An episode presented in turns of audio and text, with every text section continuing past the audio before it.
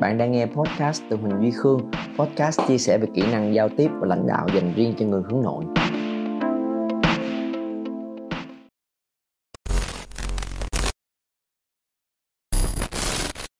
Nếu em vừa là người hướng nội, vừa là hướng ngoại thì em phải làm sao hả anh? Đó là câu hỏi mà anh nhận được rất nhiều từ video clip về anh chia sẻ về hướng nội lần trước và ngày hôm nay sẽ chia sẻ với các bạn về trường hợp đó. Ok, đầu tiên theo định nghĩa của Carl Jung là người sáng tạo nên khái niệm này, ông chia ra làm ba dạng người. Một, introvert, hướng nội. Hai, extrovert, hướng ngoại. Và cái thứ ba, dạng người ở giữa, vừa hướng nội, vừa hướng ngoại, gọi là ambivert. Và mình thông thường sẽ nằm ở một trong ba dạng người này. Đó là về lý thuyết mà Carl Jung đưa ra. Đó là cái thứ nhất. Cái thứ hai, ông cũng có nói luôn là cho dù mình là người hướng nội đi chăng nữa thì cũng không có ai là người hướng nội hoàn toàn hoặc là hướng ngoại hoàn toàn hết, chúng ta sẽ thiên về một bên nào đó nhiều hơn thôi. Để mà mình biết mà có một cái đặc tính nào đó nổi trội hơn, thì khi đó chúng ta sẽ dùng cái đặc tính nổi trội đó làm cái thế mạnh cho mình để các bạn tận dụng và nương theo nó, mình sẽ dễ phát triển hơn. Thực ra là người hướng nội cũng có một phần hướng ngoại và muốn vui chơi trong người của mình, đó là điều rất là bình thường. Nhưng mà đa số trường hợp mình sẽ nằm ở đâu, đó mới là điều quan trọng. Ok, đó là lý thuyết mà Carl Jung đưa ra còn trên kinh nghiệm của anh anh sẽ được chia sẻ với các bạn là thật ra tới thời điểm này anh cũng chưa bao giờ gặp một người nào mà anh nghĩ đó là người ambivert hết. Anh là người hướng nội, nên anh hiểu rất rõ về người hướng nội. Vợ anh, bạn thân của anh là người hướng ngoại, nên anh cũng hiểu khá là rõ về người hướng ngoại. Còn ở giữa, anh chưa bao giờ nhìn thấy, hoặc là anh chỉ có khả năng nhìn thấy họ hay sao đó. Một với quan điểm của anh anh nghĩ là thật ra nếu mà có, cái nhóm đó cũng rất rất là ít cái nhóm mà 50 50 á, thì rất rất là hiếm có một cái nhóm nào mà hoàn hảo đến như vậy. Mỗi cái chia đôi một nửa để mà các bạn có thể khó xử và mâu thuẫn. Và nếu có đi chăng nữa, thì à, xin thua. Anh chưa bao giờ gặp, anh chưa có kinh nghiệm nên không đưa ra lời khuyên cho các bạn được. Anh chỉ đưa ra cho các bạn một cái lời khuyên là gì? Đa số mọi người đều hiểu sai, định nghĩa của từ hướng nội và từ hướng ngoại. Nên mình nghĩ mình là ambivert trong video clip này anh giải thích lại cho các bạn một lần nữa cho thiệt là rõ. Bởi vì anh tin hầu hết mọi người sẽ trội hơn ở một hướng nào đó hoặc là hướng nội trội hơn hoặc là hướng ngoại trội hơn. Định nghĩa. Mọi người hay nói em thích chơi mình thích uh, đọc sách không thích giao du với ai. Nhưng đôi khi em cũng muốn chơi với nhiều bạn bè quẩy sôi động hòa nhập với mọi người. Em có cả hai anh ơi. Cho nên là chắc em là người ở giữa. Sai. Khi các bạn nói điều đó, nghĩa là mình đồng nghĩa với chuyện là hướng nội lúc nào cũng ở mình. Hướng ngoại lúc nào cũng chơi với nhiều người. Hướng nội luôn luôn là thích đọc sách. Hướng ngoại luôn luôn là thích đi chơi, đi phượt, đi quẩy. Không, đó là những cái sở thích và những cái cách mà chúng ta xài một ngày của mình như thế nào thì ai cũng có những cái lịch trình và hoạt động rất là khác nhau có một thứ các bạn có thể hiểu thật là rõ là gì? Là cách mà chúng ta lấy lại năng lượng của người hướng nội và người hướng ngoại rất là khác nhau. Các bạn hãy tưởng tượng là năng lượng của mình trong một ngày giống như là một cái thanh năng lượng, giống như mà giống như các bạn sạc pin điện thoại vậy đó. Thì người hướng nội sẽ sạc pin khi mà họ mệt mỏi bằng cách ở một mình. Người hướng ngoại sạc pin bằng cách giao tiếp, chia sẻ với người khác.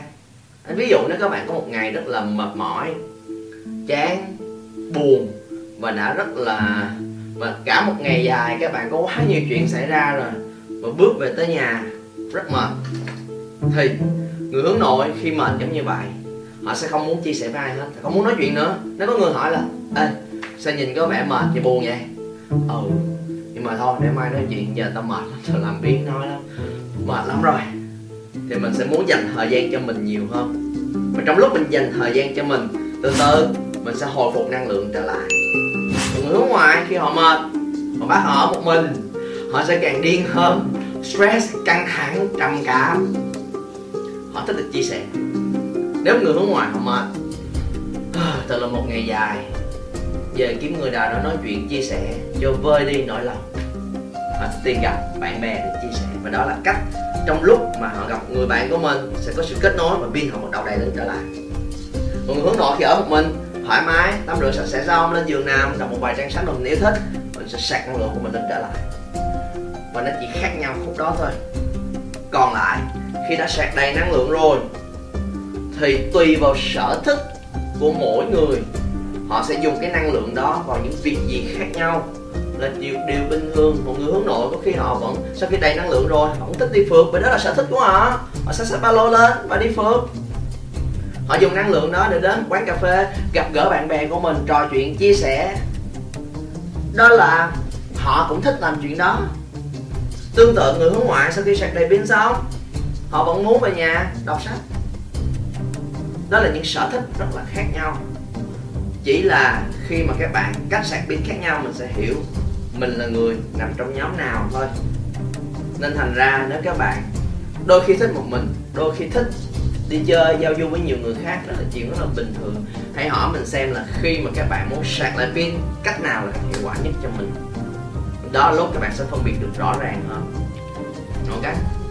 Và điều thứ hai, các bạn sẽ phân biệt được, đó là thông qua, thật ra cái nhìn bên ngoài thì giống nhau, nhưng cách xài năng lượng của cả hai người cũng rất là khác nhau. Ví dụ đi phường thì có câu, đi đâu không quan trọng đi với ai nhưng câu đó đối với người hướng ngoại hơn. Đối với người hướng nội, đi đâu rất quan trọng. Người hướng ngoại, họ cần có nhóm bạn bè để cảm nhận được sự kết nối tự tin đồng đội, để cùng với nhau đi tới một nơi nào đó. Thì cái nơi có thể là không quá quan trọng.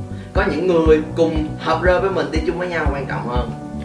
Nhưng đối với người hướng nội, cái địa điểm mới cái nơi mà tới đó có giúp cho mình trải nghiệm được gì hay không? Cái nơi đó có mang lại cho mình hứng thú mới hay không? Mình có thật sự tò mò và muốn biết về nơi đó hay không?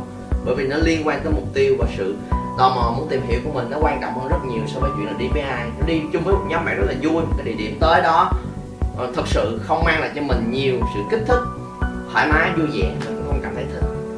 Và đó là hai sự khác biệt rất rất rất là lớn. Nên tóm lại, hãy hiểu thật là rõ để các bạn có thể phân định là, hey mình thiên về bên nào nhiều hơn. Để mình hiểu đúng về phía bên đó. Và khi các bạn hiểu đúng mình nằm ở chỗ nào rồi, thì những cái cách, những cái suy nghĩ, những cái nhìn nhận những cái phương pháp mà các bạn áp dụng sẽ đúng hơn với kiểu của mình. Thì các bạn sẽ trưởng thành, giao tiếp và hòa nhập tốt hơn rất là nhiều. Ok? Anh sẽ chia sẻ kỹ hơn với các bạn ở đó trong video clip phía sau. Xin chào anh tên là Khương. Nếu đây là lần đầu tiên các bạn xem một video clip của anh và cảm thấy hứng thú, thì hãy nhấn vào nút đăng ký phía dưới và bật thông báo lên. Bởi vì mỗi tuần, anh đều sẽ đăng lên ít nhất là hai video clip tập trung vào chuyện chia sẻ với các bạn cách để làm sao tự tin và quyết đoán hơn với suy nghĩ của mình. Và biết cách để thể hiện bản thân của mình một cách tự nhiên và thoải mái, nổi bật hơn trước bất cứ đám đông nào. Và nếu các bạn thấy video clip hữu ích với mình, hãy nhấn nút like và share video clip này, ha.